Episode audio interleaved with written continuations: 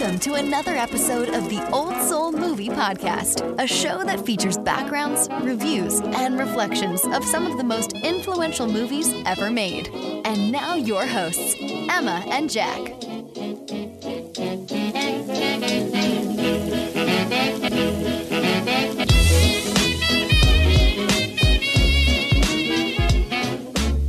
Hello and happy holidays, Old Soul Movie Podcast. Today we are joined by Ben and Morgan, two of our favorites. A lot of Aquarius energy going on in this podcast today, so I hope everyone's ready. And before we get too far into the episode, I did want to let everyone know that on Instagram, we are actually holding a fundraiser for One Tree Planted. And One Tree Planted pledges to plant one tree for every dollar that's donated. Trees are incredible. They help clean our atmosphere. They help filter our water. They help give homes to all the biodiversity around us in the world. So, what better way to celebrate the holidays than giving a gift of a home to a little woodland animal or clean water to a fish or clean air to someone in need? So, please feel free to check out our fundraiser on Old Soul Movie Podcast on Instagram. And we would love to see some support, and we will send you a little thank you message your way. Now, on to our regular scheduled programming here. We are covering a holiday Christmas classic, Christmas in Connecticut from 1945. Ben and Morgan, I know you guys are Christmas movie fans, holiday movie fans. Do you have a favorite Christmas movie? My favorite movie is Elf. It's a holiday tradition that me, my sister, and my mom watch Elf every year on Christmas Eve. So I have to say that would be my favorite. I love that one too. I actually just watched that the other night. So I'm a big fan of Buddy the Elf myself. That one's so funny. It might be my favorite Will Ferrell movie ever. Ben, what's your favorite Christmas movie? Would it take a risky stance, guys? Elf is, you know, it's a brave pick for a favorite Christmas movie. no response, Morgan? Let's hear your suggestion. I guess my favorite Christmas movie is Scrooge with Bill Murray. A, a uh, very classic, modern classic retelling of A Christmas Carol. It is fantastic. Yeah, it's hard to pick a favorite, but this is one that I actually watched for the first time, I think last year or two years ago. I can't remember. And I just thought Christmas in Connecticut was so much fun. I feel like it has Hallmark Christmas movie vibes. It's kind of a kooky screwball comedy plot. And I just thought it'd be so fun to introduce it to you two, because I'm guessing this was the first time either of you watched it. Yeah. That is correct. Never heard of it. Ah, well, I cannot wait to hear your thoughts on this one. So, a couple stats on the movie, some information. It was directed by Peter Godfrey. The screenplay was by Lionel Hauser and Adele Comandini. The story is by Aileen Hamilton. It was produced by William Jacobs. It's a black and white film, and it was produced by Warner Brothers. It came out technically uh, July 27th, 1945, August 11th, 1945. So, actually, not around December, which is really interesting. Its runtime is about 102 to 104 minutes, depending on what version you watch. And it has an all star cast. We have the legendary Barbara Stanwyck as Elizabeth. She deserves a whole spotlight episode. But some quick, quick information about her. She had a really tough childhood. Her mother died in her uh, in a actually a I think a trolley accident or some vehicle accident where she was pushed off while pregnant. And then her dad uh, actually went missing while helping build the Panama Canal. So after that, she lived with some relatives. She entered the foster care system and ultimately entered show business and became a huge star. And she was nominated for Best Actress with the Academy Awards four times. So she's a very big deal. We have Dennis Morgan as Jefferson Jones. He is mostly known for appearing in a lot of Warner Brother musicals. This is, of course, a Warner Brother film, so it makes sense. We have Sydney Greenstreet as Alexander Yardley and he is best known for appearing in The Maltese Falcon and Casablanca with Humphrey Bogart and Peter Lorre. He is mostly known for playing the bad guy in films. And what's kind of fun is he is actually really good friends with the director of this film. They used to work together back in the day in London. So it was kind of fun that they had a reunion while making this one. We have Reginald Gardiner as John Sloan. And ironically enough, in real life, his parents did want him to become an architect, much like the John Sloan character. However, Reginald Gardiner wanted to become an actor, and he's performed on both the stage and in films. And we have S.Z. Sakall as Felix Bassenak, Uncle Felix, great actor, originally from Hungary, adds such a fun flavor to this movie. And yes, that is kind of our lineup here. Did you guys have a favorite character? I know Ben did. Ben loved like, Felix. Did you like Uncle Felix, Ben? I did. He was cute. He was probably my Provided favorite. Some levity. Everything he would say, Ben would giggle at. I, I love Uncle Felix too. He would be quite the uncle to have in your corner. That girl could do no wrong in Uncle Felix's eyes, which I love. Um, what was the sailor's name again? Mm. Jefferson Jones. Yeah, my favorite was definitely Jefferson Jones. What a charmer. surprise, surprise. Good old American war hero. We love to see it. Uh, actually, we have another name on this list that I even forgot to mention that is so worth mentioning. The costume designer, Edith Head. Are either of you familiar with Edith Head? I am not. I am not. Well, she is an absolute legend amongst legends when it comes to the costume department. She's known for dressing a lot of old Hollywood's leading ladies, and she worked with your favorite Ben, Sir Alfred Hitchcock, quite a bit. Oh, really? Oh, really? Oh, really, really? Yes. They had a very good working relationship. And actually, Edith Head got the job after working with Barbara Stanwyck on another production, Double Indemnity, which came out, I think, right before this one, actually. Double Indemnity is one of the most famous film noirs of all time. Barbara Stanwyck stars in it. She's the femme fatale. And Barbara Stanwyck was so impressed with Edith Head's work on her outfits in that movie and how hot they made her look that she insisted. She said that Warner Brothers must hire her for this film and dress her as well. And I have to say, I think it turned out pretty well. I think those were some pretty good costumes. I concur. She is the best.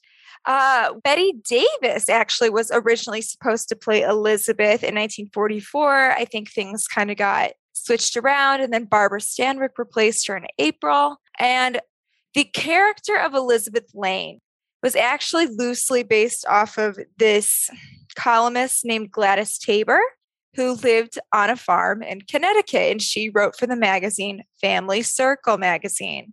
And so it's kind of a homage to that sort of homemaker, cozy home in the countryside craze that that article stirred up. And actually, the farm that this movie takes place on, the house that John Sloan has, it's actually the same set that's used in Bringing Up Baby from 1938, which is another very well known film. And there's actually some other recycling bits, like that mink coat was used in another movie, I think with Joan Crawford.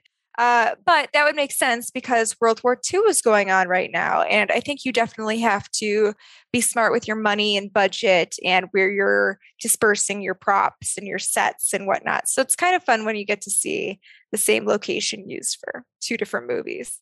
That is neat. I'll have to watch the first, the one that you were talking about oh, before oh, yeah. this. Bringing Up Baby. We'll definitely have a movie night and watch that for sure.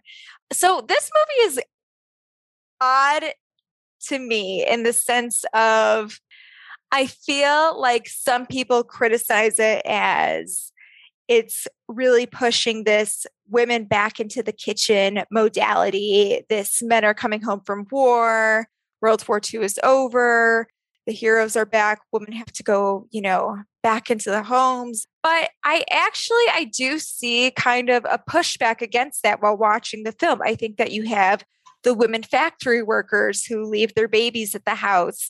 And mm. I feel like we have Elizabeth Lane, who's actually really not that homemaker in Connecticut. You know, she's really a woman of the city.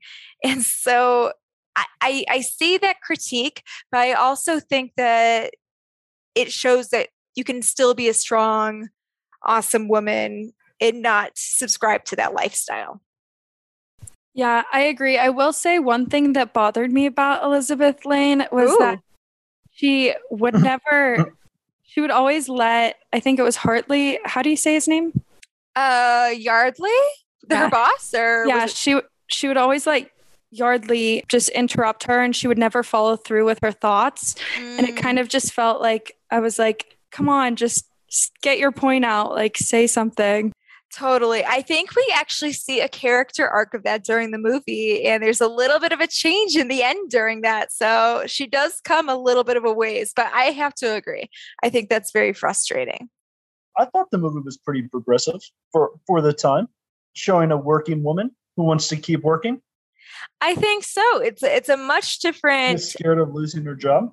Agenda. Yeah, I I have to agree. But it, yeah, and we'll talk about as we get into the rewatch. But I think there are some really unique post-war things that you can look at historically. Like you see this kind of migration into the suburbs that happen after World War II, and you see that in later films. But this, I feel like you get the first kind of inklings of an emphasis being placed on the home, both with John Sloan's architecture plan and with um, Mm. you know Elizabeth Lane and the boss's fixation on making sure she's a real woman of the farm kitchen life.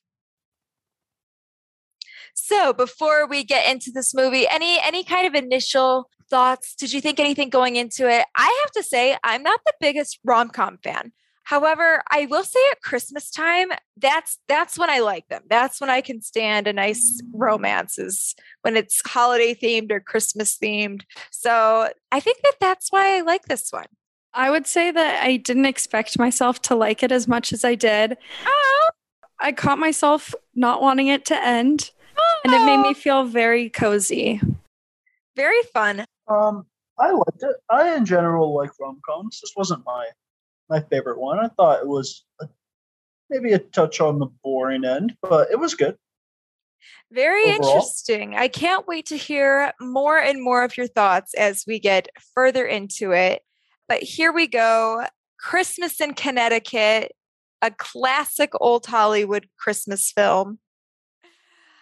All right. As always, we will be referring back to the Wikipedia article on this movie to give people kind of a guideline for the plot that happens and our comments. So we begin. Elizabeth Lane, played by Barbara Stanwyck, is a single New Yorker employed as a food writer. Her articles about fictitious Connecticut farm, husband, and baby are admired by housewives across the country. Her publisher, Alexander Yardley, played by Sydney Greenstreet, is unaware of the charade and insists that Elizabeth host a Christmas dinner for returning war hero Jefferson Jones, played by Dennis Morgan, who read all of her recipes while in the hospital and is so fond of her that his nurse, Mary Lee, played by Joyce Compton, wrote a letter to the publisher. Facing a career ending scandal, not only for herself, but for her editor, Dudley Beecham, played by Robert Shayne, Lane is forced to comply. In desperation, Elizabeth agrees to marry her friend, John Sloan, played by Reginald Gardiner, who has a farm in Connecticut.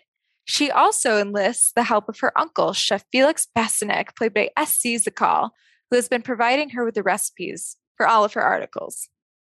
Okay, so let's look at this little introduction here. We get introduced to Jefferson Jones, a war hero. What a man on that life raft. 14 days at sea without any food.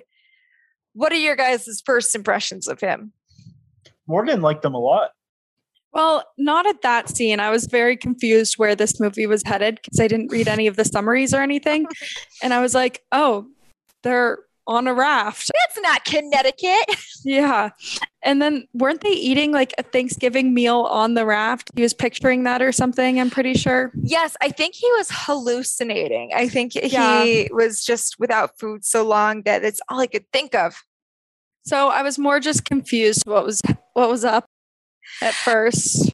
Uh, what's funny is that um oh my gosh what was I gonna say I there's a very heavy fixation on the value of food in this movie and uh, I think that's repeated over and over throughout seems to be the way to everyone's hearts and minds I have to say, we're, you know, we meet Jefferson. He's food obsessed. He's with his nurse. And I think it's very important to note that in the article, she says she has an eight month old son. So I think if you're an Elizabeth Lane super fan, I feel like you would remember that she has a baby boy. But here's the thing I think if there was a gender confusion, wouldn't you be like, what? I thought that this was a boy. Anyway, more on that later. But I think it's worth noting that it's clearly stated there. Also, what do we think of the concept of the Magoo? Oh, yes. His lifeboat partner is all like, you got to butter up your nurse, pull the old Magoo on her. What do we think of that concept? And how would you describe it, Benjamin? Well, I was trying to remember what the word was. I couldn't remember it. That's such a dumb word for it. I guess it's pretending. I mean, in their case, it's literally pretending like you're going to marry them because that's what the what they're after. They all want to marry. All those nurses seem to want to marry a, a war hero, get the government pension, get a house on the. I don't. I don't remember the GI Bill. That's what it's called. Um, so yeah, I guess that's Magoo is just leading a woman on who you're not actually interested in. Yeah, I and in this case, I guess it's in exchange for food. Yeah. Um, but hmm. otherwise, I think that's pretty lame. What do you think of the old Magoo, Morgan? I think the Have you ever tricked anyone? It's morally wrong, the Magoo. I I have to agree. I think that um, these sailors are a little bit of tricksters, and it's just weird, kind of the double standard type thing I think you see in old movies.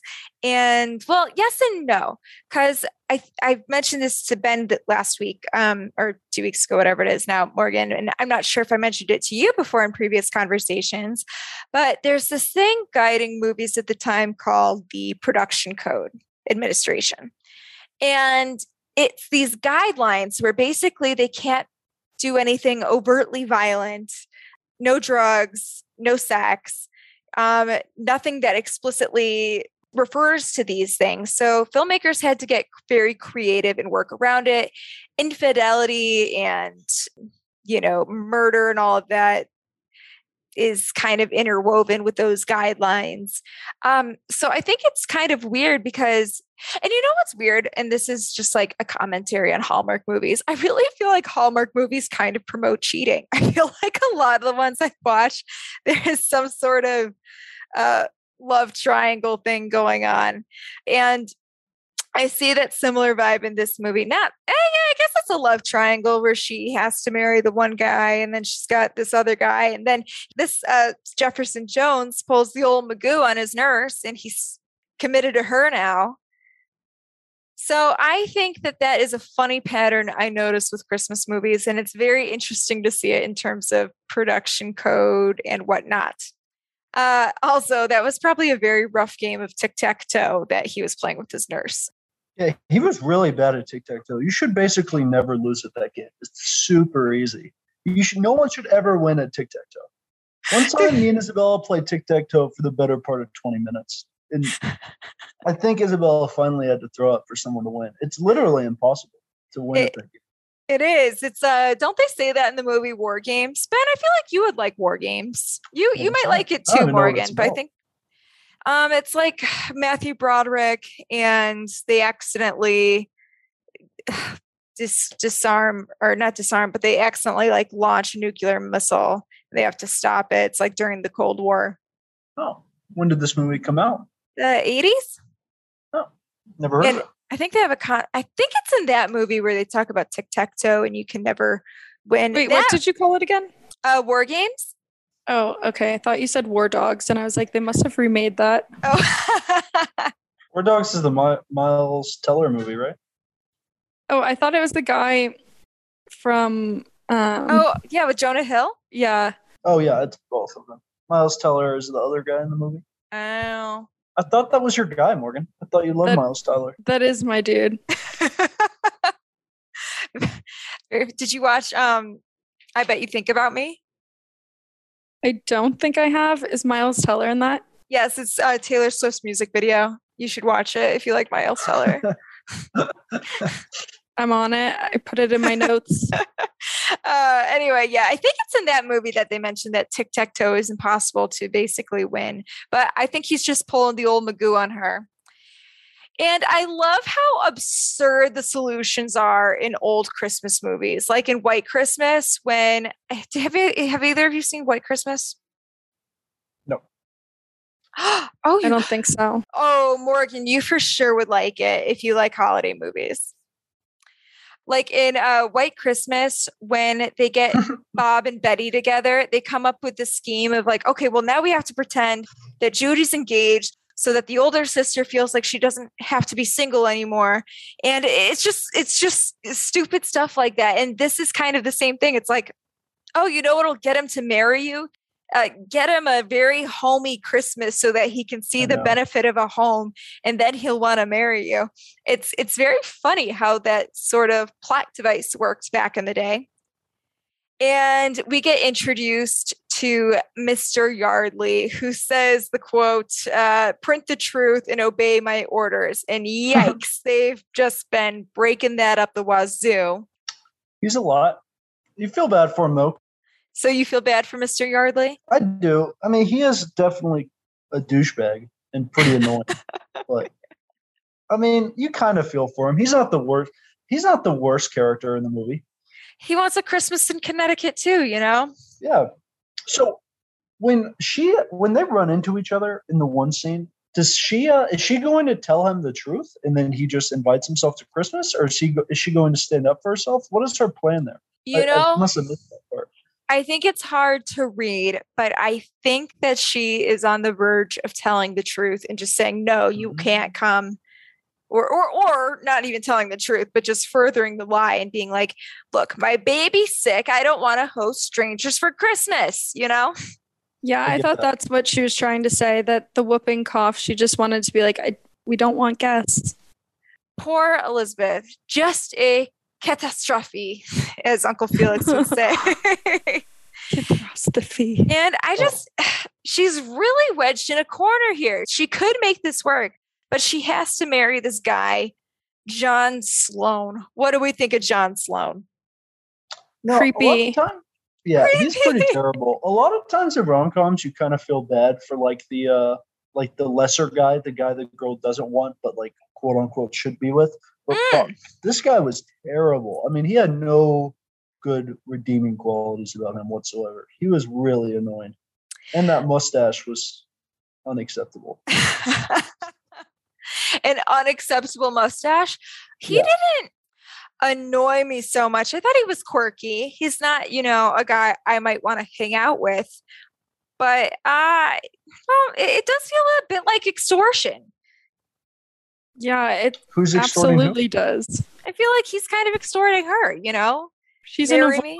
spot, about to lose her job, and he's like, "Oh, now you have to marry me because I can fix it." And he's so creepy. Like she told him so many times, "I don't like you," and he's like, "Oh well, you should still marry me." Like I don't know. And then he just kept forcing it, and with the judge coming twelve thousand different times, like give it a rest. okay, if you're Elizabeth Lane in this situation, you're at the restaurant, Uncle Felix's restaurant. You either have to lose your job or marry this guy who you're not interested in at all and keep your job. What are you picking? Just like right off the bat. I'm losing my job because it's a job that's based on a lie. And the alternative is keeping a job that you're lying about for the rest of your life and marrying someone that you do not like. Or you get a new job. It might not be pay as well, but you're not in an unhappy marriage. That's true. I guess if you are the most popular article of this magazine, you've really got all the cards. So I feel like you could be up front right away and just lay the truth out there and then say that you'll go to another magazine with that persona. Uh, you know, I don't know. What's funny is nowadays you could probably, if this was happening in real life, you could just go on Airbnb and find the farmiest looking place in Mm. Connecticut and just pretend you're a little good heart solution. away. Or you could just say no. You could simply just say no. And You're then right. You're so right, Morgan. So right. But moving on, shall we head on over to Connecticut? we shall. Here we go. At Sloan's farm. Oh, by the way, everyone, she said yes. She agreed to marry John. At Sloan's farm on Christmas Eve, Elizabeth meets Nora, played by Una O'Connor, the housekeeper, as well as a neighbor's baby, whom they pretend is their baby. Elizabeth and John plan to be married immediately by Judge Crothers, played by Dick Elliott, but the ceremony is interrupted when Jefferson arrives early. Elizabeth is smitten, and it is love at first sight. The judge returns on Christmas morning, but the ceremony is postponed when a different neighbor's baby is presented instead of the one from the day before. the household is alarmed when Felix claims the baby has swallowed his watch. After the judge leaves, Uncle Felix admits to Elizabeth that he lied about the watch to stop the wedding. While the household attends a local dance, the baby's real mother arrives to pick up her baby. Alexander witnesses her leaving with the child and assumes someone is kidnapping the baby. Elizabeth and Jefferson spend the night in jail, mistakenly charged after stealing a neighbor's horse and sleigh, and return to the farm early the next morning. Alexander chastises Elizabeth for being out all night and accuses her of neglecting her child. Elizabeth finally confesses all. Furious, Alexander fires her. Oh, okay. What a Christmas this is. That was a lightning fast summary. Got right to the meat and potatoes. it really does. it covers it all. I just think that the setting is so darn magical. That Connecticut farm, who would not want to be around all of that snow, horses everywhere, cows, just brilliant. And there's a baby in everything. Brilliant thinking on, I will say, what I like about John is he's a planner. He plans ahead. He planned for the baby. I don't know how Elizabeth could have forgotten that. Do you think he did? Or do you think Nora was just watching the baby by coincidence? Okay, I I think it might have been a joint effort. I think Nora, yes, always watches the baby and all that, and then it, I think you know what? Maybe you're right. Maybe John shows up and goes, oh, "Baby, that's right. We needed to pretend there was a baby." I think John is just taking credit for like everything and acting, like he pulled it all together, but in reality, it just kind of happened. you know, you might be right on that one. I like. Well, I I, I feel like if I'm in Elizabeth's shoes, I'm finding some baby. I don't know where would where do you guys think you would look for a baby to rent out even? I think I would have said Fire that the baby the baby was at its aunt's.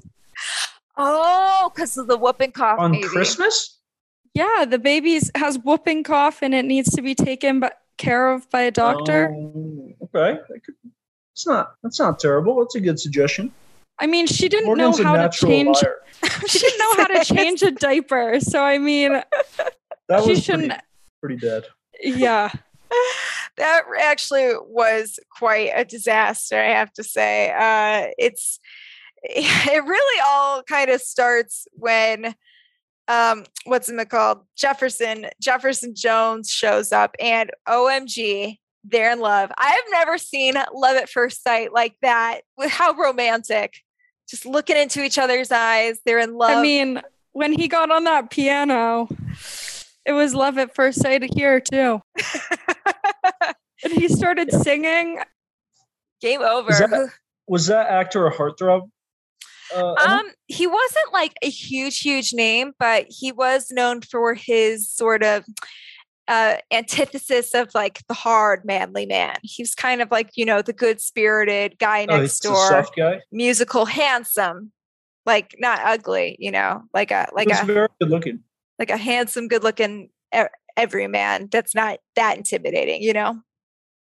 Sure, sure. that that's that's more him so they're in love and this guy is apparently a baby whisperer and he just can't get enough of this baby i love how he's like oh it's time for the baby's bath and this girl what a disaster she's so clueless it's the biggest cringe watching her even attempt to take care of this baby. It might be probably my favorite scene though. I love cringeworthy situations and the Robert and Roberta mix up. Ah, I love it. Did you guys watch um the Curb Your Enthusiasm episode with the cow that was on recently? I did not. Okay, it kind of reminds me of a scene in that. And for anyone that's seen that episode of the newest season of Curb, all I have to say is they're a very progressive farm around there in Connecticut. So Roberta is actually a girl and not Robert. And this is what I was referring to earlier. I feel like if you're a super fan of this Elizabeth Lane, then you would know she has a baby boy and don't you think you'd call her out on that, or do you think you're just so smitten that you'll let anything fly? You know, a good excuse would have been if she said because she they made up the last name thing and she said that was her pin name. Right. She could say she said it. She changed the gender to separate herself from the character because she tries to stay tries to stay anonymous for the baby's safety. That's exactly yeah. what I was thinking. That's that would have been a pretty good lie. That would have been a good lie. Just say, you know, protecting the baby's identity. I'm sad that they didn't either. Oh man, and then you have some old school cloth diapering, which no one knows how to do except apparently Jefferson Jones, just un- uncle of the year, testing out the water. Oh my gosh. So she's just getting baby fever, I feel like, from this guy, knowing that he can take care of her chillins the way he tested the water was also so funny. He rolled up his sleeve so he could put his elbow in. I don't understand why the elbow is important. Okay. I why does your finger not work? I think your elbow is probably sensitive to temperature more than your finger. This is I would w- think the opposite. Okay, because I'm I'm a little confused on that myself. So when you're, you know, feeding a baby and you're testing the um, you know, milk temperature, you should pour a little bit on your wrist because that's where it's the most temperature sensitive. Oh, I learned that you put the bottle in between. Um, oh, do you like do the opposite of your elbow? Like what is that? Oh, like the like the inner um like uh, you yeah, know you know I don't know how to describe that. Opposite side of your elbow where it bends. I learned that you like put the bottle in there and you kind of like close your arm oh, a little. That's a smart idea too. Uh, but either either way, you know the soft side, the light side of your you know skin that's not as tough so your elbow, I feel like, would not be as sensitive, but your elbow might be more sanitary because it's not really touching anything. Oh, I don't know that if they knew about germs back then. Germ oh, I think they knew about germs. New. They knew about germs. Germ theory was. I. You're right. You're right. You're right. Whooping cough and chicken pox, and they had a pandemic before us. That's true. Was it whooping cough? No, the Spanish flu, Ben. You know this. Come on, Ben. Come on, Ben. Wait, do we still have the whooping cough? I think whooping cough does still exist. We do still have the Black Plague. But how about the whooping cough? I think I've what do we call the, it now? I've never heard anyone say the whooping cough. I think it's still called whooping cough. I think really? it's babies get it though, so maybe that's why we don't know about it. Anyway, yes, they knew about germs. They had germ theory back then. And as you guys mentioned earlier, this wedding, this wedding, they're trying to get, well, John Sloan is just trying to get his booty married, but Uncle Felix is like, uh uh-uh. uh And I like how much effort he continues to play in trying to stop the wedding. And like you said, Morgan, uh, Jefferson Jones can really do it all. Play with babies. He's good at the piano. That's kind of a magical scene, Christmas Eve, trimming the tree, lighting up the, the hearth. super magical. Sneaking into the kitchen after hours to eat. Oh, haven't we all? Haven't we all snuck in for a little midnight snack? And I feel like we're starting to get the first glimpse that he is into her a little bit because doesn't he ask is she happy with her husband or do you think she's happy with her husband that's pretty bold it is pretty bold that's uh that's outright flirting for sure there is a lot of flirtation that goes on. And I think, do you think he's trying to justify it? Well, I want to know because he said that Felix had told him something, like, had told him about everything that was going on with Elizabeth. Oh, so, so I'm wondering when Felix must have done that. Because if he did that pretty on, then I think that that is why he was able to kind of be so open That is a very good point. I'm wondering if it did happen way earlier than we were expecting. I guess I assumed it kind of happened at the end, but wouldn't that be kind of a fun way of looking at it too? That he knew this whole time. I thought that that was I. That's what I took away from it, but maybe I. Maybe it's I was hard wrong. to tell. It's hard to tell. I feel like it all happens very rapid fire quickly there at the end. Yeah. Okay, but I've got to, I've I've got to call this movie out on something.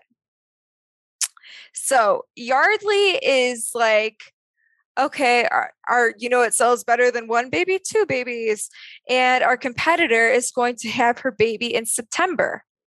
First of all, how would he know that? She would have had just gotten pregnant like two weeks ago. And then apparently, I don't mm. know what the culture was around telling people about your pregnancy back then, but then she told everybody and it just made its way throughout the publishing industry. I, you know, because like if you're having is a a pretty big plot hole. yeah, I would think so. Baby in September, she would have just gotten pregnant. Like that There's December. no way she would have even known two weeks into it. right. She might not even know. So how, how did she take the test just, like right away? Just go to this doctor and then like tell the world? I guess she could have published it because if you're that kind of writer, you prob once you're ready to tell people, you probably put it in your little column. Like right after you conceive the baby? Like a day no, I agree. after? Probably not. Probably not then. That's that's pretty crazy. I wonder if people told faster back then. I think that there is some mistaken math that went on here. And I just thought it was worth calling out the writers on with Oh, we continuity. found two plot holes. Good job, Emma. a plot hole. What was the other plot hole? Yeah, what was the other one? The thing about the boy and how they did address the fact that it was a girl, even though they read her column. oh yeah, yeah. Yeah, yeah, yeah. Two plot holes. Not great, not great. Um, but I'm also very unimpressed with Yardley treating his employee like a human breeding machine, and I hate it. I hate it. Ben, you're chuckling over there. I don't blame. I, I he just made a suggestion. What? Most most people have more than one kid. I think it'd be natural to suggest to them that they could have another child in this time frame. You And- think Not it, at your boss's discretion. yeah, you think it's appropriate for a boss to tell his female employee we need to pump out another baby for sales? I don't It's- think it's bad to make a suggestion. It definitely is inappropriate to tell anyone they need to have babies because you don't know if they're trying or not, and there's problems like with on that side. It's just inappropriate. I can't tell if you're just Rupert Cadelling us right now, Ben, or if No, you really, I really, think that. I think it's good for people's brands sometimes to have kids. I don't think it's a bad idea to make the suggestion. so you think she's an OG mom influencer who needs Yeah, to improve really her is, actually. branding? That's a that's a great way to look at it. Yeah, So She would never be make- Ben one of Ben's employees is what I'm taking away from this. I think it's a I think it's a fair ask. I don't think it's that. What? crazy. I I don't think it's a you should demand at that they do it. A fair ask. It's- He he It's- is demanding she do it. Are you it's paying for the baby? It's merely a suggestion. I mean, technically, yes, I do pay your salary. So Yeah, sort of, yes. my salary, but Listen, not the baby's life. You'll but the but the salary pays for the baby's life. Yeah, do you know how much else goes into the baby's life though, besides just the salary, the the attention, the mental energy from the parents? Listen, I, I agree. I don't think body. it's fair to make it. I don't think it's fair to make it a requirement, but I don't think it's the worst suggestion in the world. Wowzers. All right. so uh John Sloan is very into this suggestion. I guess he'd be on your side with this one. And, you know, there's something going to be in there for him in all of this. Um, oh, what was it? Oh, when when um the housekeeper Nora uh she's like saying goodnight to, you know, John and Elizabeth, but they hadn't gotten married yet. It kind of looked like they were going to spend the night together. And then she's all like, she doesn't blame Mr. Sloan because it's the woman that leads the man astray. What kind of sexist farm is this? Yeah, Nora's a that- traditional woman. She is Nora a traditional doesn't woman. have to sneak out in the middle of the night because she thinks they're sleeping together. She could have been She literally had all her bags packed and was like sneaking out. Where was she going in the middle of the night in a snow in a snowstorm? She was so disgusted. And I think she lives there. I- I'm pretty sure she's the live-in maid. So I think Yeah. so. I think so too. I guess she had other residents set up, It's good for her. just I think it's really funny the hidden agenda behind the guidelines at the time of this keeping the purity going on in couples and the no premarital sex and how that this was like kind of an outright line seen against that in favor of production code values and the Catholic Legion of Decency and all of that that were really uh, kind of promote or infiltrating the film writing at that time. okay, so moving on, Christmas Eve continues with some more romantic misadventures, and we meet Macushla the cow. How much do we love Macushla? I wanted to pet her so badly. She is precious. Just to have a cow just go through your window like that, what a dream come true. Oh, and also, Macushla is such a unique name, right? I had to look it up. And I did read that Macushla is an Irish term for darling. I've also heard it might be kind of Gaelic for my pulse or my sweetheart or something like that. But ultimately, it has that sentiment of my darling. So I think that's a very cute cow name. Could you imagine being a super fan of someone and getting to meet them and they are just fawning over you? It would make me kind of uncomfortable if someone I didn't know knew every detail about my life. That's how I would feel too. I was just thinking that. But luckily for her, it's an entirely fake life. So That she didn't even know. Yeah. So it makes it easier for sure. It is a persona. It is a persona, but Elizabeth is catching feels. And I think that John starts to realize that Elizabeth is not quite all in with this whole wedding thing to him. So then it turns into Christmas morning and things take a turn for the kooky. Elizabeth has to display her cooking skills. Okay. I actually I forget this. Are either of you um big chefs? I am not. I'm a little chef over here. Yeah, I, I thought Morgan cooked. um, okay, Ben. So let's say you have this whole fake persona and you have to cook breakfast for Gordon Ramsay or something. I don't know. Or just would- some food person. What I would you do? Pretty bad. Well, what would you I do really though? don't. Well, if I had to cook something, or can I create some sort of scheme? Well, they're they're they're like Yardley. They're like, I want to watch you cook my meal. Yeah, I don't know what I would cook for breakfast. I'm pretty bad. I couldn't flip a pancake like that. I've tried. It's pretty hard to get it to actually go up in the air. I'm not very good at cooking eggs. Maybe I'd hard boil an egg. I, I How really about don't. know. cereal? You Yeah. could do cereal, It's Ben. not- yeah, it's Oatmeal. you really could do steel cut oats. That's actually yeah, anyone can make oatmeal. Yeah. That is true. And I guess it's healthy, so you could get away with that. You could be like, oh, I just have healthy breakfast. You could put some fruit in there. Yeah, I'm trying. Uh, or I could make him a hard boiled egg and put a lot of hot sauce on it so it distracts from the egg taste, which is what I do for breakfast. So so you would rather sacrifice your reputation as a cook and serve Yeah, there's something lit- I mean, there's literally nothing I there's nothing I could possibly cook to cover up my my inadequacies. Maybe maybe if it wasn't breakfast, maybe I would have like a Hello Fresh laying around. And uh, that, in, ah. in 1945. well, you said Gordon Ramsay, so obviously I guess you're right. You're right. You're thing. right. I did not specify the time. Okay, so you'd, May- you'd call HelloFresh up.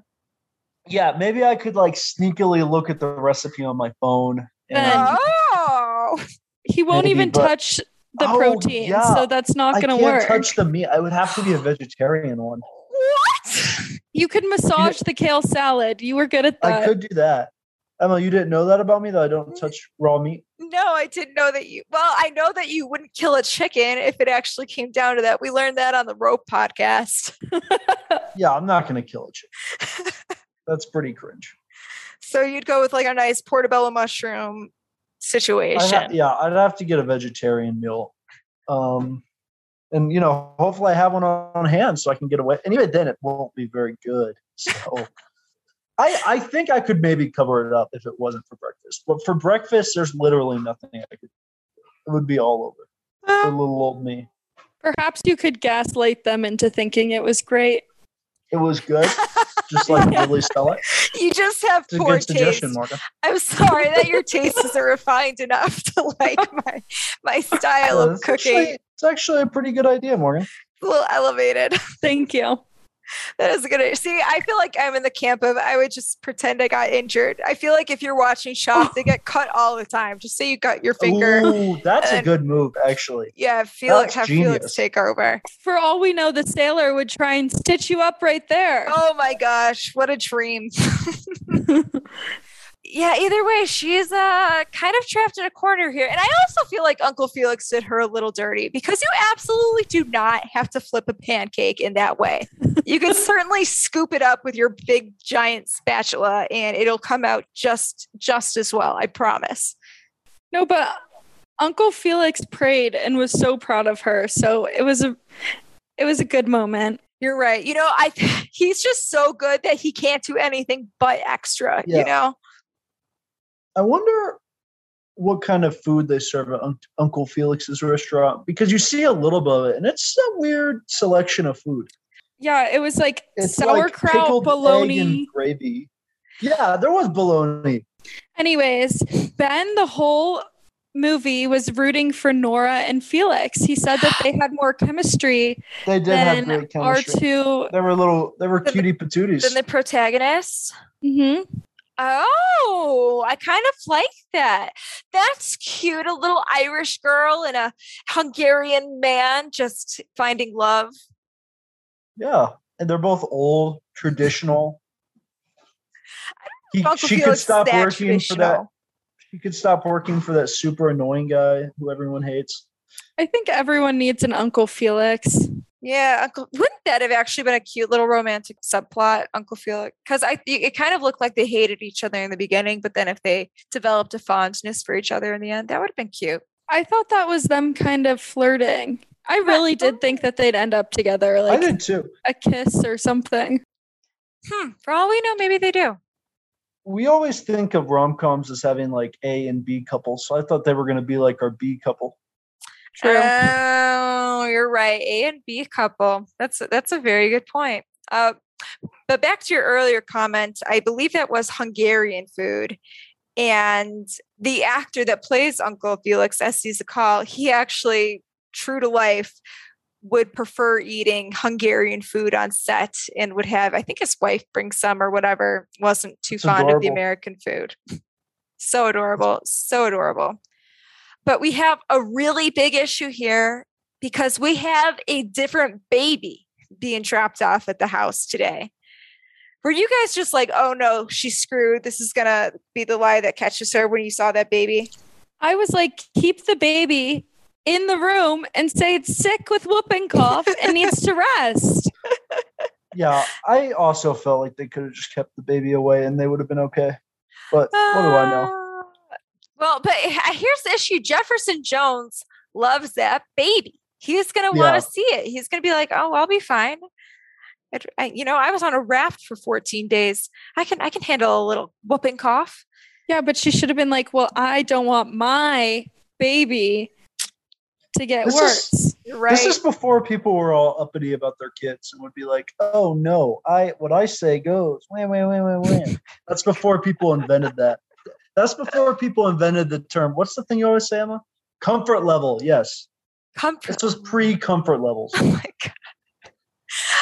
I, I may maybe so, but I will say no one's really acknowledging poor Elizabeth's comfort level here.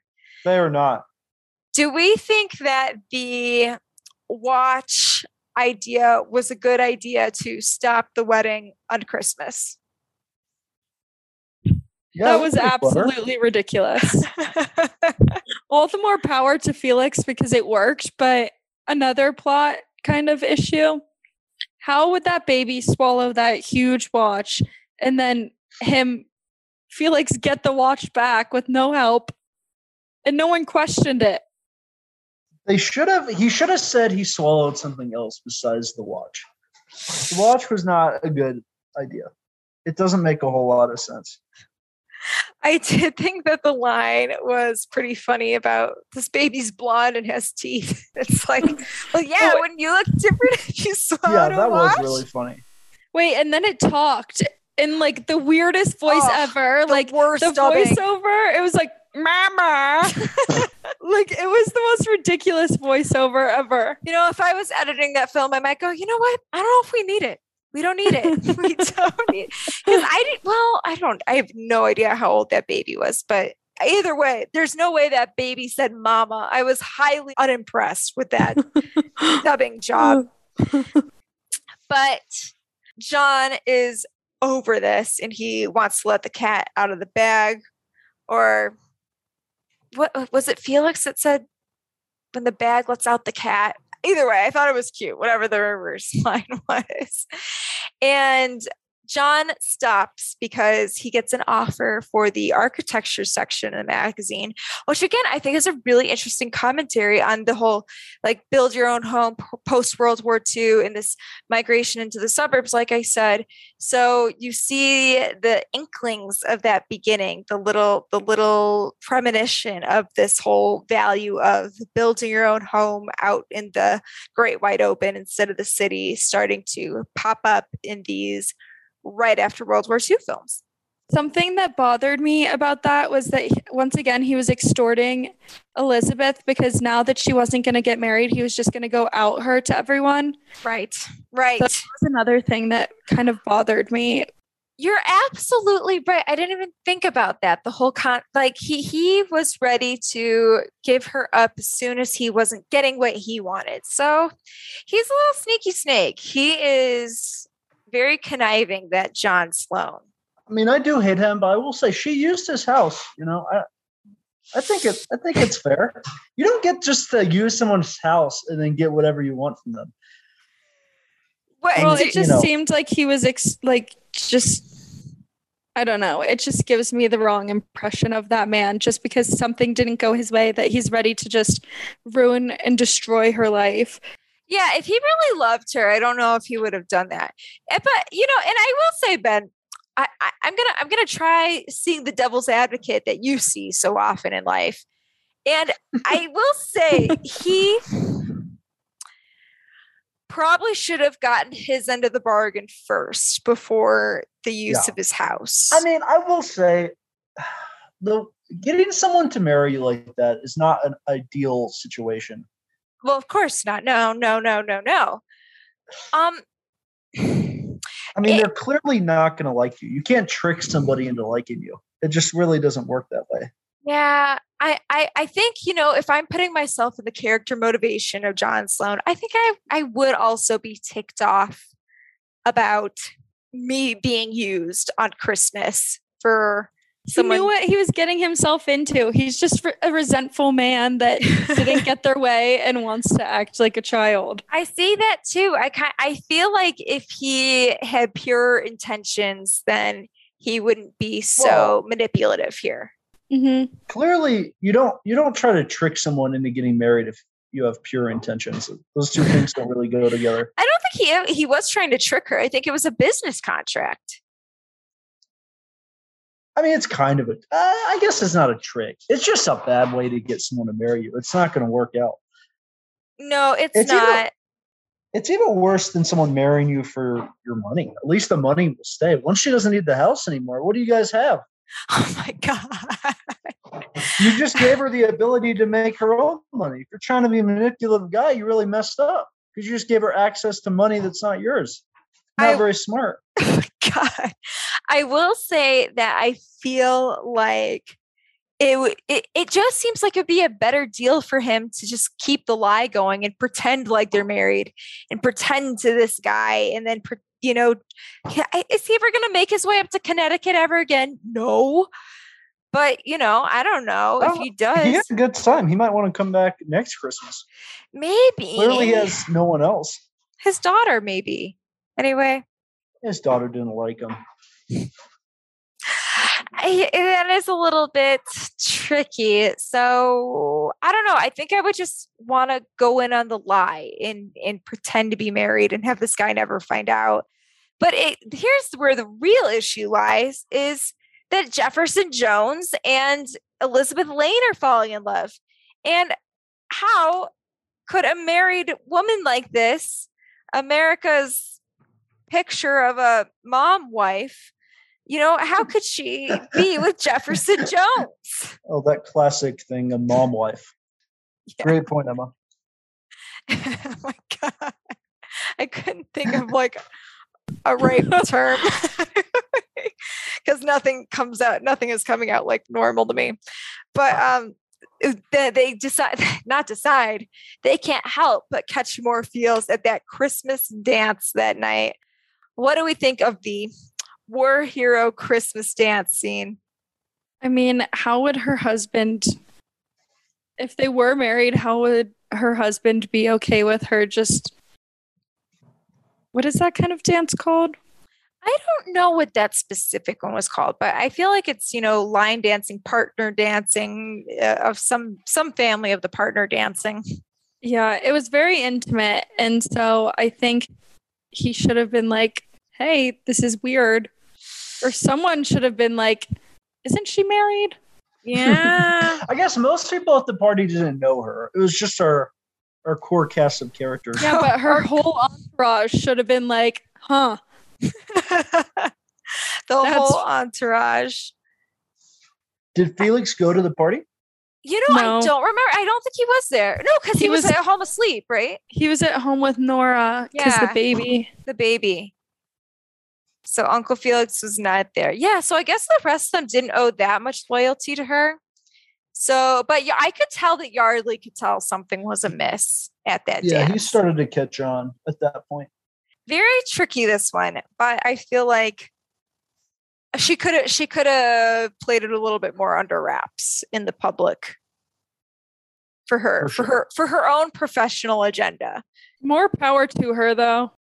for for dancing out in the Yeah. open like that i i think if i'm putting on an act it just depends on what your you know what your end game is in this and she's really torn between two things it's like her job or her love and i think that that is why this movie is progressive because it's kind of showing some conflicts there between this woman's professional life and her her want for a romantic connection It's like Sex in the City. it really is. And just like that, we're moving on. So the baby goes missing. Well, not really goes missing. The mom takes it home.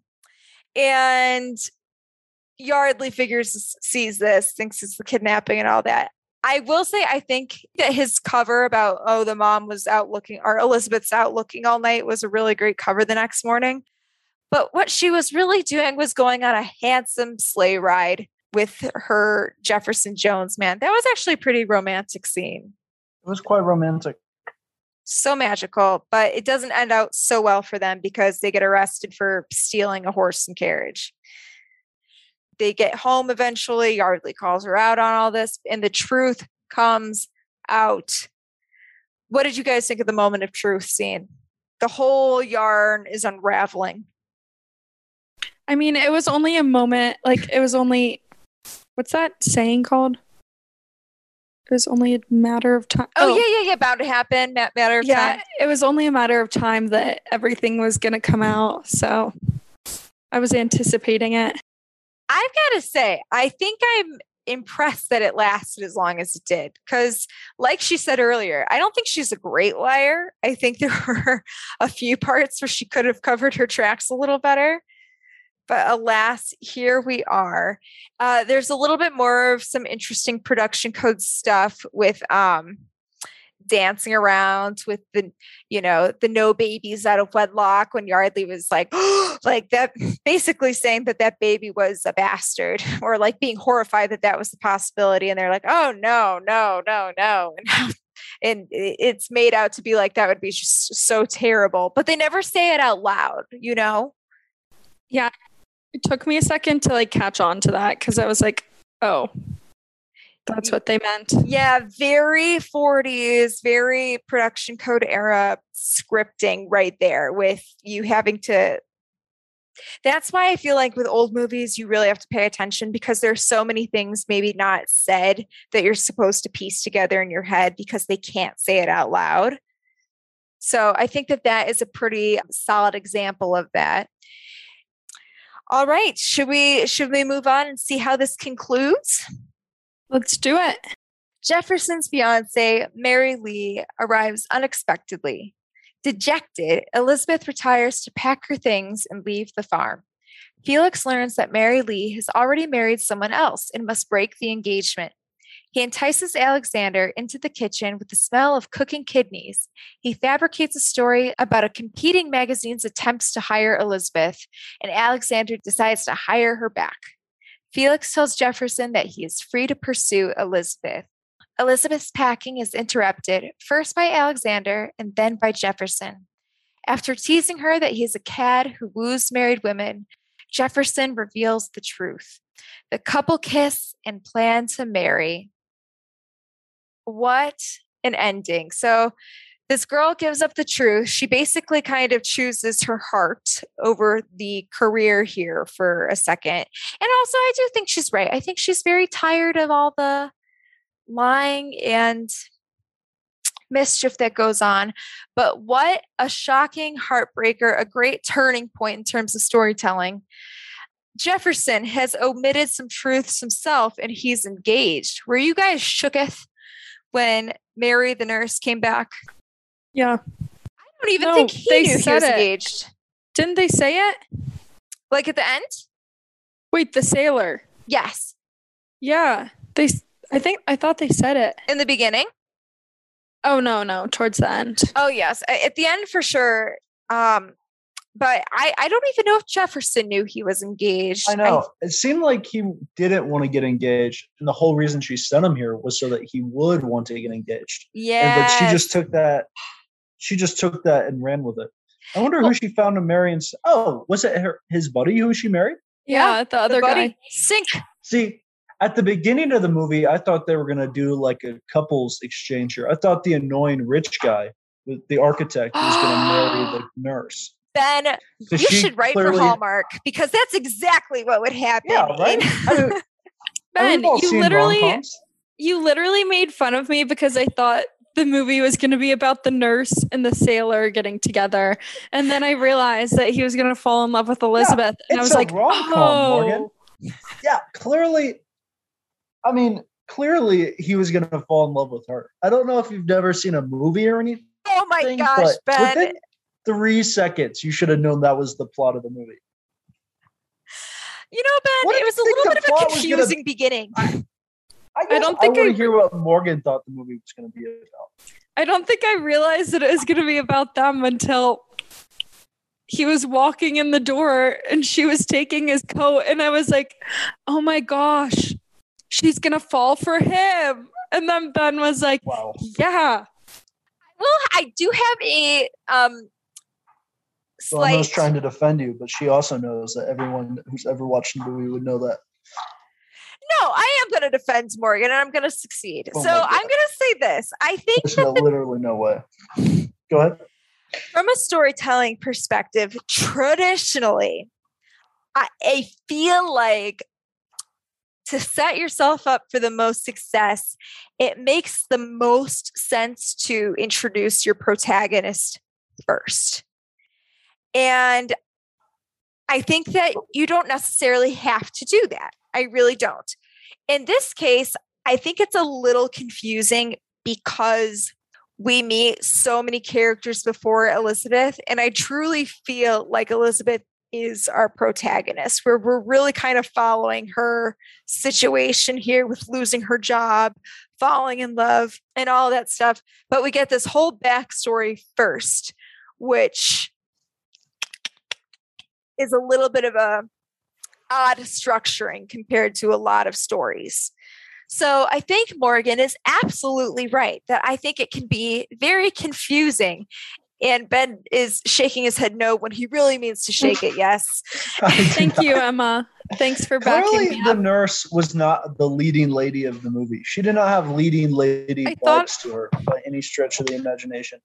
I mean, but she was like, let's send him to a house, like a good Christmas. So I was like, oh, she wants to do that. Like, I did. I will say, I did think she was going to play a bigger role. I thought she was going to come to the house, but fall in love with the architect, which like in been a hall, like in a Hallmark movie. I feel like that's I was close happened in.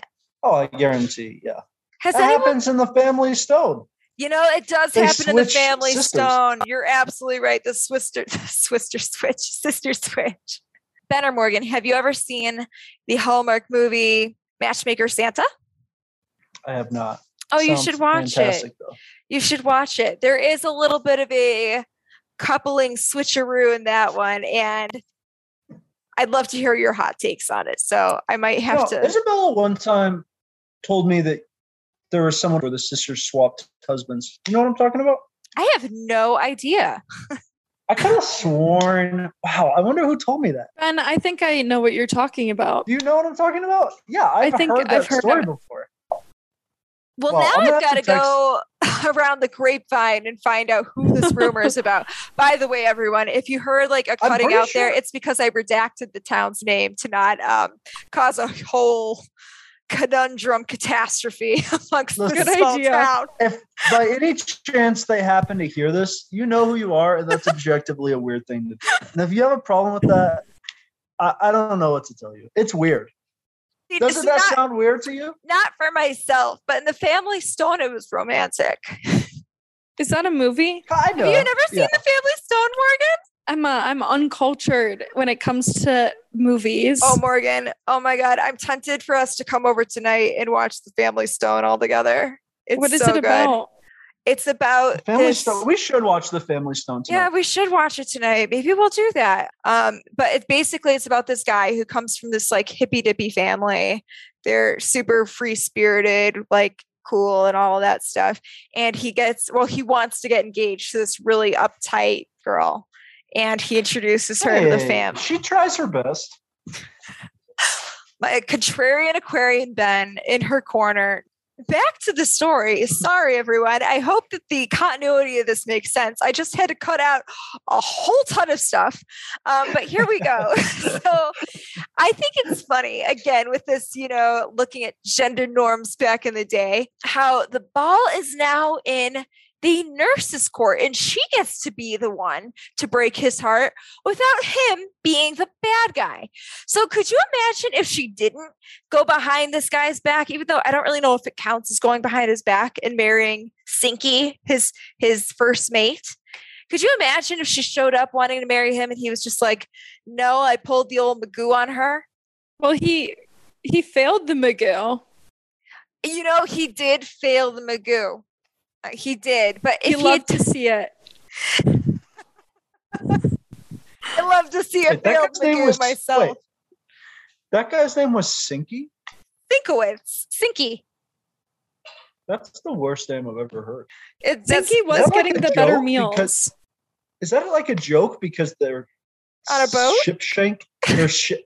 They're sip. They're they're ship shank in the beginning.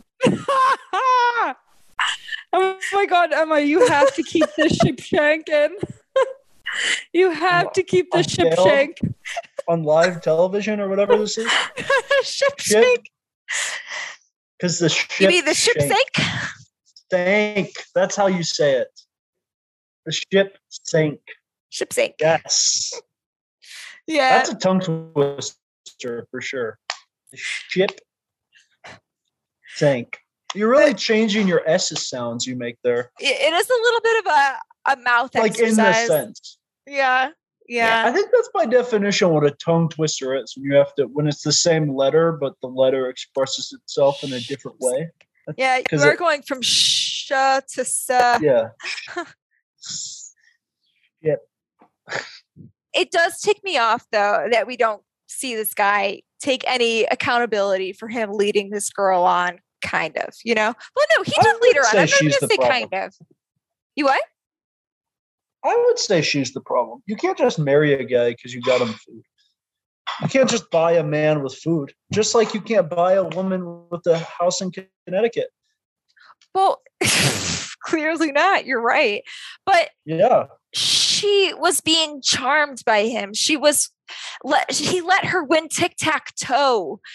You know, He was She playing her. She- He was playing her. yeah. So you guys have no problem with our female character playing the architect. But now we have an issue because it's a man doing the playing.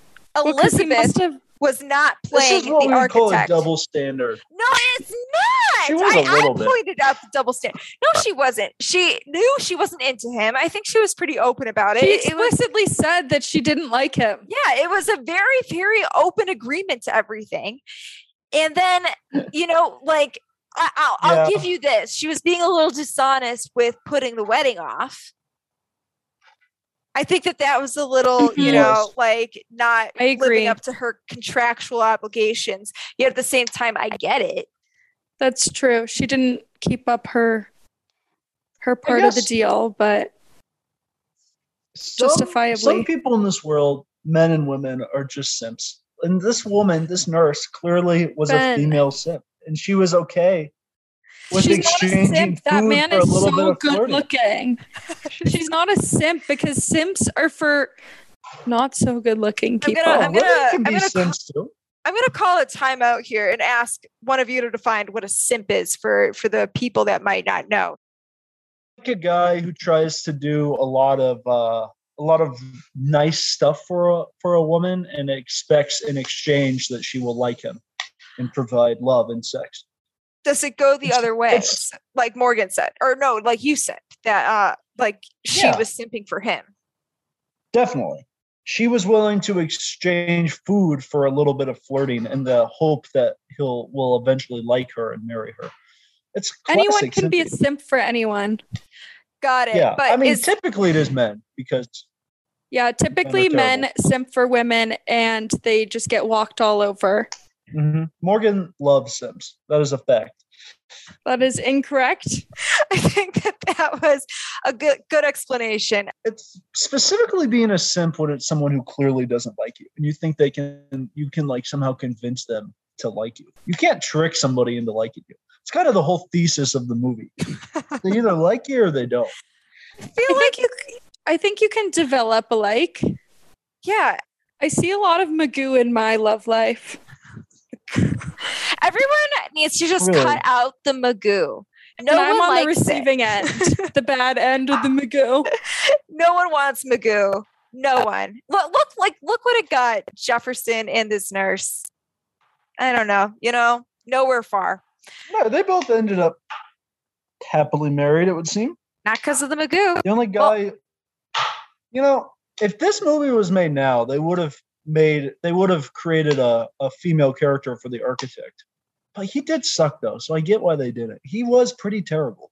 For the what? I would argue unlovable. The architect. Well, no one's unlovable. I feel for him. He's just not my kind of guy. know. You know. well, he's Yeah. no one's kind of guy. That's that's the problem. Oh, John He's just Sloan. a loser. Well, you know who else is kind of a difficult character is uh, Yardley, and Uncle Felix really knows people. The way to a man's heart and head is through his stomach. Felix turns this whole thing around. What a guy! What a guy making up that terrific lie about the competitor wanting Elizabeth, and I just thought that that was super super clever. And the food, him him just making food and and like this guy could probably go to a restaurant, you know, down the street and get dinner or whatever. But Felix's food is just that powerful. I'll say it and I'll say it again. Everyone needs a Felix in their life. They do. I need to start asking myself, what would Uncle Felix do, especially around the holidays? You know, it can be a little tough time for some people. Just be an Uncle Felix. Be Yeah. loving, kind, be in the corner of your family and friends and loved ones. Absolutely. That's the you way guys to go. she wa- he was actually her uncle? I thought the uncle thing was a lie. No, I think he was her uncle, Lishka. He called her Lishka. And I don't know, he had this little pet name for her. He But definitely was her. No. Did, wait, in the beginning, does it say that she bought him the restaurant? I think she might have. Yeah. Oh, I wonder where she got that money. From her job. No, because oh, okay, you're right. Actually, because I guess he would have known how to cook before he had the restaurant, and then Yeah. he would have been giving her the recipes. Wouldn't That that be nice if it works like that? Like just get a restaurant, then you can become a good cook. Why didn't he give her cooking Yeah. lessons before? You know, I think that she is just like not a domesticated woman. I think she is just, I think she's like, you know, Carrie Bradshaw. She's just a woman on the town, writing away at her typewriter. It's very Sex in the City, honestly. This is like a precursor. He didn't really have any friends though, so that's kind of cringe. But I bet she had friends. I bet Elizabeth Lane had friends. Oh, she totally was so Yeah. popular. I could see her with her gal pals, probably three others, sipping martinis at Uncle Felix's restaurant, talking about how she doesn't want to marry John. her and her married boss kind of had chemistry. You know, I think that Another man I didn't like in the movie. uh, I, Why? He was great. you He- liked him. He just wanted to provide for his family. I get that. I really do. I feel like he was also kind of self centered in this whole debacle. hmm He wasn't coming up with a whole lot of solutions to help his gal pal out of some trouble. I'll say that. He was like, "You got to do it He for the both of us." to provide. He was just trying to provide for his family. He was a good, hardworking family man. Was he? Because it seemed like he was making Elizabeth do all the heavy lifting here. Yeah, she doesn't. She has nothing going on. She can figure it out. I- His job's on the line. Don't you think he could like let her borrow one of his kiddos for this extravaganza? Don't you think he could pretend to be the husband or something? That I is don't know. okay. I will say that is. Well, he knows him. That would not have worked. Emma. That's a terrible suggestion. Okay, I forgot that she had I already did- talked to him at this point. Anyway, I did think they were going to use one of his kids, but it's not what they did. But you're right. He could have. He could have stepped up the plate a little bit more. Yeah. He, I think he could have. I certainly do. I mean, he gave suggestions of pretending that the kid was sick or something. He he had some ideas. They're in a partnership. They should equally. Yeah, it's a symbiotic Contribute. relationship. They're both going down with that ship. He should have done more to save the ship before it sank. But alas, Elizabeth's tired. I don't blame her. I really like her quote at the end of that she's tired of being pushed around and she wants it to all be her choice. I'm just like, yes, yes, queen, you go for it. You stand up for yourself. She rejects the job. She's like, I'm going to go work for somewhere better. And I'm over these people and I'm going to marry whoever I want. And I like that part. That feels very feminist, very progressive. I was definitely proud of her and waiting for that. Yeah, I'm glad I'm No. glad that she came to that.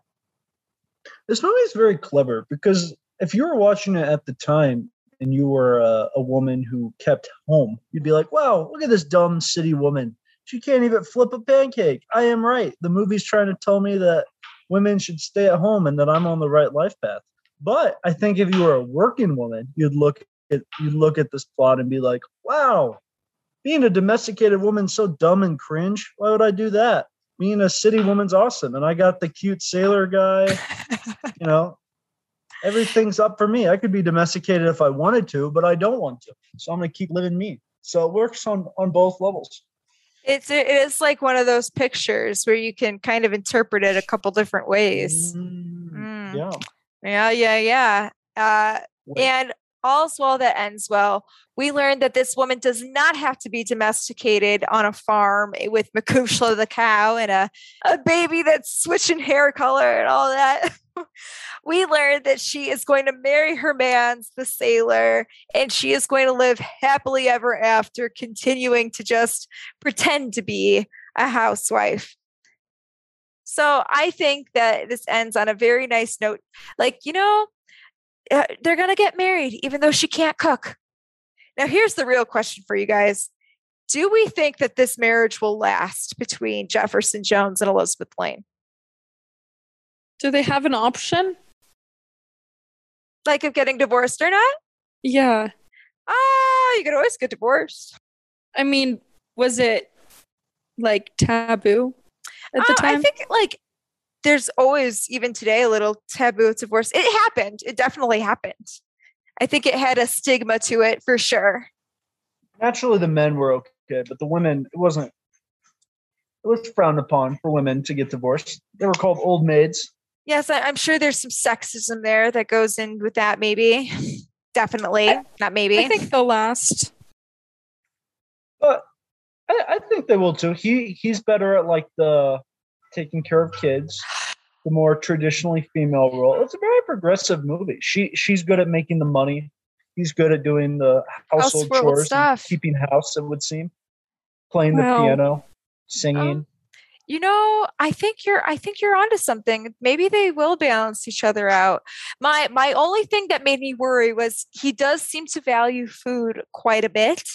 But I think if they could get a house and or a nice condo or something and Uncle Felix can live with them and cook for them on a consistent basis, I think that's the move right there. yeah, and you can just go to his restaurant. Seems it's a buffet, so you can get food whenever you want. And maybe can then always they have could some bologna. and then maybe they could buy a farm in Connecticut eventually for the two of them. Mm. And then have babies. And then, oh, yeah, so cute. Yeah, I think that you're right. I think that this is a very, um, you know, non traditional gender rolled couple. And they are going to live out their happily ever after, and they are going to have their Christmas anniversary. I guess technically they would have gotten married on Boxing Day, December 26th. So I guess they'll have their Christmas anniversary every year going forward, and it will be a happily ever after. Know, there's actually they've challenged male gender roles a little bit when he's in the kitchen with the guy and he's asking if he's happy with uh, if she's happy with her husband, the architect, and he's like, "Well, he has he provides for her." He's like, "Wow, that's what a husband should do." Hmm, Challenging gender roles all over the place. Well, he's, like, I, "I don't make as much money as this architect. Am I worthy to to win the woman?" I love to see it. is that guy was cringe. I love to see it. I love the challenge of the norm and regular expectations and all of that good stuff. Isn't that what the holidays are all about? What a fun Christmas movie. I am so excited that you guys were able to watch this one along with me. Hopefully, you guys will get a chance to watch it. I don't think it's streaming anywhere for free right now, but I think it's $3 on Amazon Prime. Um, but Christmas in Connecticut, 1945. It is such a fun one. Overall thoughts, Ben and Morgan. Do you like this one? Would you watch it again over the holiday season? I would absolutely watch it again. I'd watch it tomorrow. That's how Love much I liked it. Love it. Love it. Ben, is this one going to be added to your Um, holiday playlist? Probably not. It's a little it's a little by the numbers. And you know, it's not its fault. It probably created the numbers. So it's not really to blame, but you know, I saw it I saw a lot of the movie come in and I don't think I think I'd like it even less on a on a rewatch. You know, I think it's cute. I have to say, I actually, I think I've watched. I I I think I've liked it the more and more I've watched it. Even, I think that you're absolutely right. It paved the way for all of these cheesy screwball rom coms to come in the years after. Um, and I just, I I think it's sweet. I think it's not too long. I think it's fun. I think it's a great one for the holidays if you like old movies and you haven't seen this one. Definitely worth checking out. Uh, again, thank you, Ben and Morgan, so much for joining us here today on the Old Soul Movie Podcast. It is always a pleasure to banter around with you two. Or is that, I don't know. Anyway, if you want to tell us what you think of Christmas in Connecticut or shout out what your favorite holiday movies are, you can find us on Twitter at Old Soul Movie Pod, Facebook, the Old Soul Movie Podcast, or Instagram, Old Soul Movie Podcast. And remember, please, please, please feel free to donate the gift of planting one tree to help our world become a more sustainable place. Thank you all again for tuning in with us and happy holidays.